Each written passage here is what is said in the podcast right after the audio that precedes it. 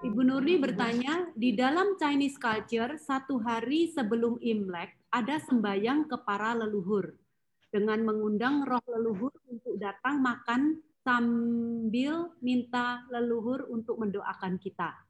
Apakah bedanya dengan berdoa kepada para kudus? Bagian kultur itu sesungguhnya itu campur juga. Tapi ini menurut saya bisa dipilah, menurut saya. Ini bisa dipilah.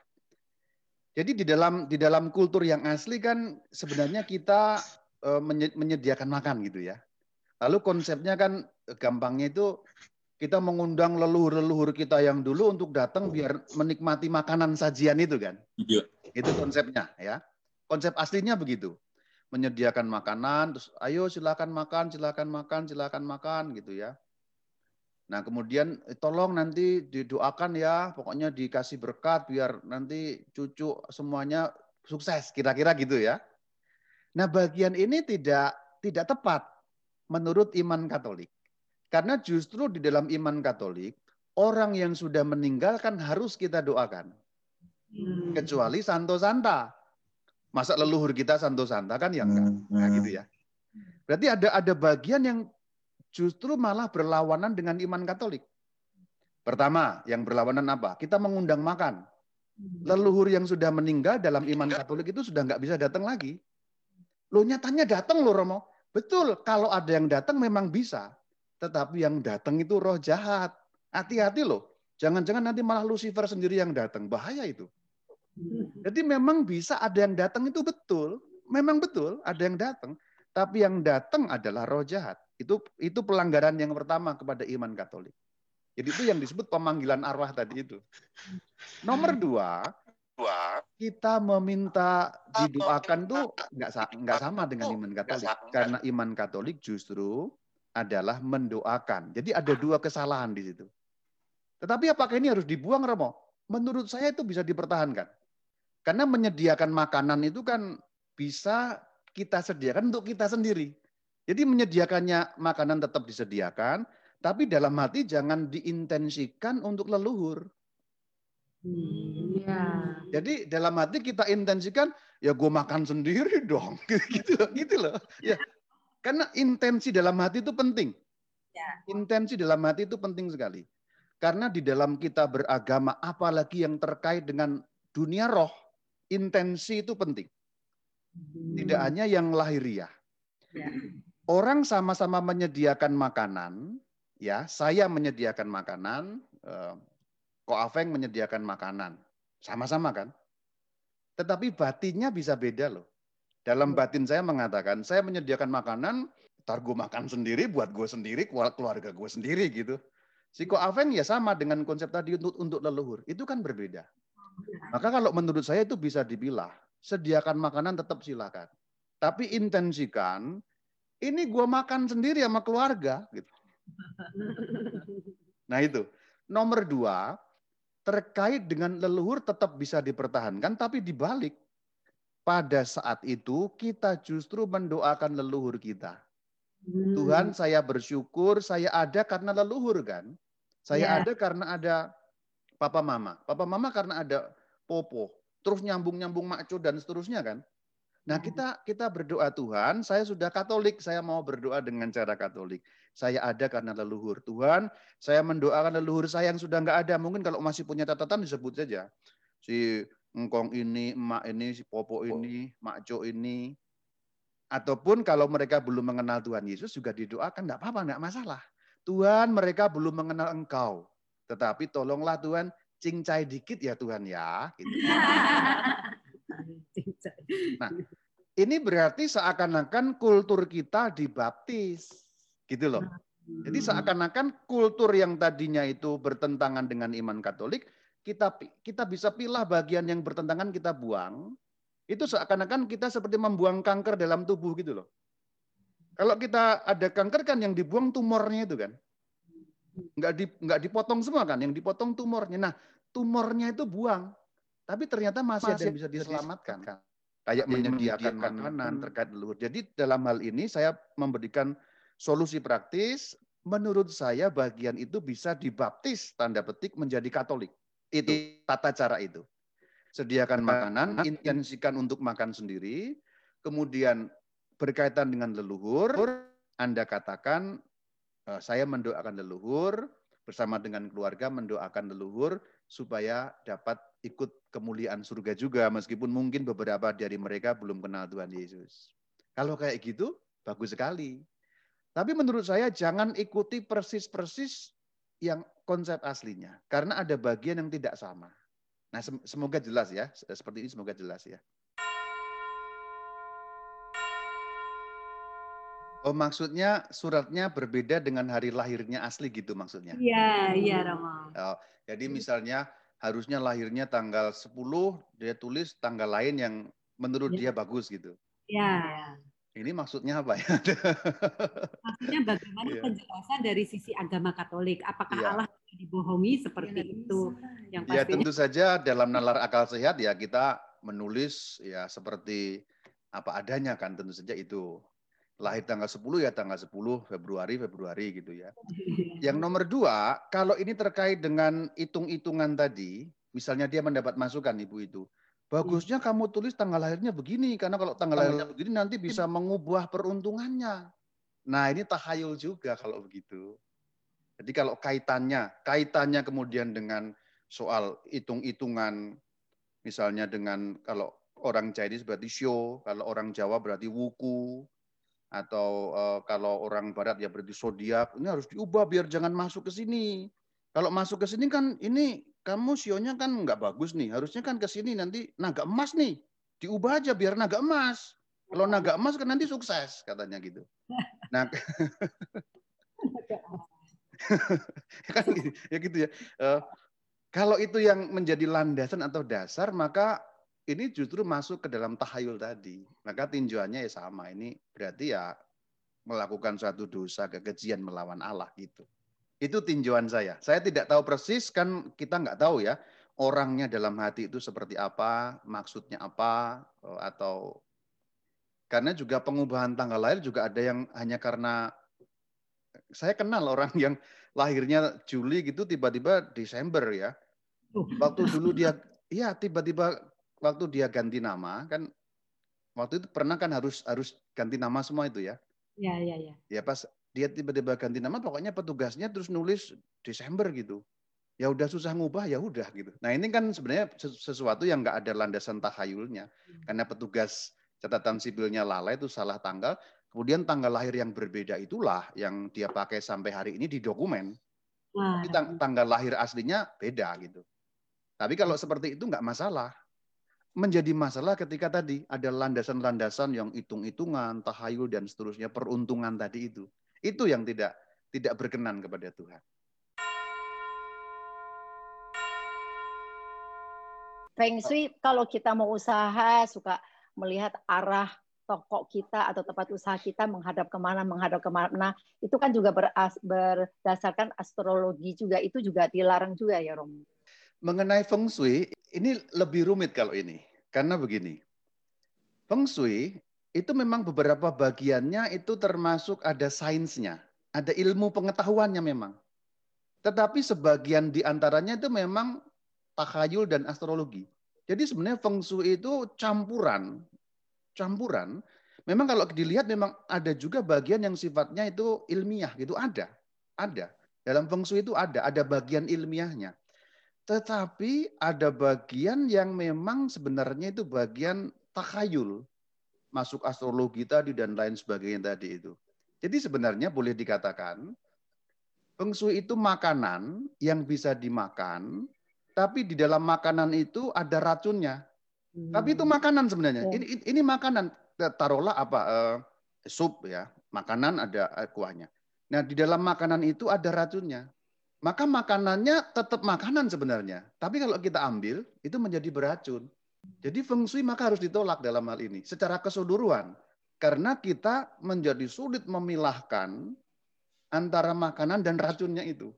Tapi kalau Anda yakin bisa memilahkan makanan dan racunnya, Anda bisa makan nggak makanannya? Bisa kalau Anda yakin bisa memilahkan. Namun sampai sekarang kita semua sulit memisahkan itu antara antara bagian yang ilmiah dan bagian yang takhayul. Jadi kalau dikatakan feng shui itu tahayul murni, tidak juga. Tapi hmm. dikatakan feng shui itu ilmiah murni, juga tidak. Tapi ya. campuran keduanya. Justru karena itulah menjadi berbahaya, karena dikatakan yang tadi saya katakan seperti makanan kecampuran racun. Ketika Anda yakin mampu memisahkan racun dari makanan, makanlah makanan itu. Masalahnya memisahkannya sulit sekali. Nah hmm. demikian, lebih kompleks kalau feng shui. Kalau garisan tangan itu sebenarnya kan ada ilmunya dari China, jadi bukan memanggil roh jahat. Maksudnya, uh, maksudnya ini ada ilmunya. Bagaimana pendapat Romo? Itu mirip seperti feng shui. Memang itu ada ilmunya karena ilmu yang dimaksud itu memang karena berdasarkan tradisi yang lama sekali. Jadi eh, saya tidak mengatakan semua itu roh jahat tidak ya, tapi begini, cara menalarnya begini. Banyak hal itu sebenarnya ada ada ilmunya memang. Namun ketika digunakan di dalam eh, abad-abad selanjutnya, kemudian kental muatan tahayulnya. Jadi yang membahayakan tuh muatan tahayulnya itu. Tetapi ketika Anda bisa memisahkan ilmunya, tapi itu sulit sekali memisahkan ilmu itu. Ya, ya. Nah itu bagian itu. Jadi sebenarnya prinsip umumnya adalah demikian. Memang dalam berbagai praktek itu memang selalu ada ilmu. Hmm. Bohong kalau kita mengatakan itu hanya ngawur, karena itu berdasarkan dari kebudayaan leluhur Tiongkok yang luar biasa panjang dan mereka kan menuliskan itu. Mereka itu uh, menandai kalau ini begini begini. Jadi catatan yang berabad-abad dan ribuan tahun itulah yang menjadi bekal adanya ilmu itu. Namun penggunaannya kemudian dicampurkan dengan takhayul itu loh. Hmm. Nah itu tadi, itu tadi yang membahayakan itu tadi. Seperti saya katakan seperti feng shui tadi. Feng shui itu ilmunya ada. Namun penggunaannya kemudian dicampurkan atau sangat kental justru dengan kekuatan-kekuatan takhayul yang mengaitkan dengan kekuatan gaib. Maka tadi gereja mengatakan bahkan Hal-hal seperti itu sudah dapat menarik kekuatan gaib. Jadi bahasa gampangnya, memang itu nggak pakai setan, oke. Okay. Tetapi itu dapat menarik setan. Nah gitu loh, nah gitu loh. Frekuensinya itu dapat menjadi frekuensi yang ditunggangi oleh kuasa jahat dan mudah sekali untuk menggunakan kuasa jahat. Jadi semoga semoga dapat sedikit dimengerti bagaimana nalar berpikirnya ya. Memang tidak gampang memilahkan seperti itu ada banyak hal yang yang sungguh-sungguh dapat eh, harus kita uraikan mengenai ya kultur kita. Maka sebenarnya pertama memang mempelajari dengan lebih baik. Ya, ini ini apa artinya, apa maksudnya, di balik itu apa. Yang kedua kemudian mendengarkan perkataan gereja baru dipertemukan. Menurut saya yang luar biasa bagus tuh Romo Hendra Suteja itu, yang bisa yang bisa siap pakai, beliau mengatakan yang ini bisa, ini enggak. Misalnya kayak contoh kalau kita pegang hiu aja ya, pegang hiu itu kan boleh apa enggak? Pertanyaannya kan orang sering kali boleh apa enggak gitu ya. nah ini sudah mau sinja nanti cap gomeh apa kan pasti akan berkaitan dengan orang meninggal ya kemudian ada pegang hiu itu kalau anda buka di YouTube saya ada itu nanti mengenai pegang hiu dan sebagainya itu ada jadi sebenarnya prinsipnya seperti itu prinsip dasarnya ada ilmunya masalahnya digunakan bersama campuran takhayul. Nah, itulah yang membahayakan. Demikian. Jadi untuk amannya lebih baik no gitu ya Romo. No, betul. saja. Betul. itu memang no. Gereja juga mengatakan no memang betul. Kecuali yang memang jelas-jelas jelas-jelas mudah dipisahkan.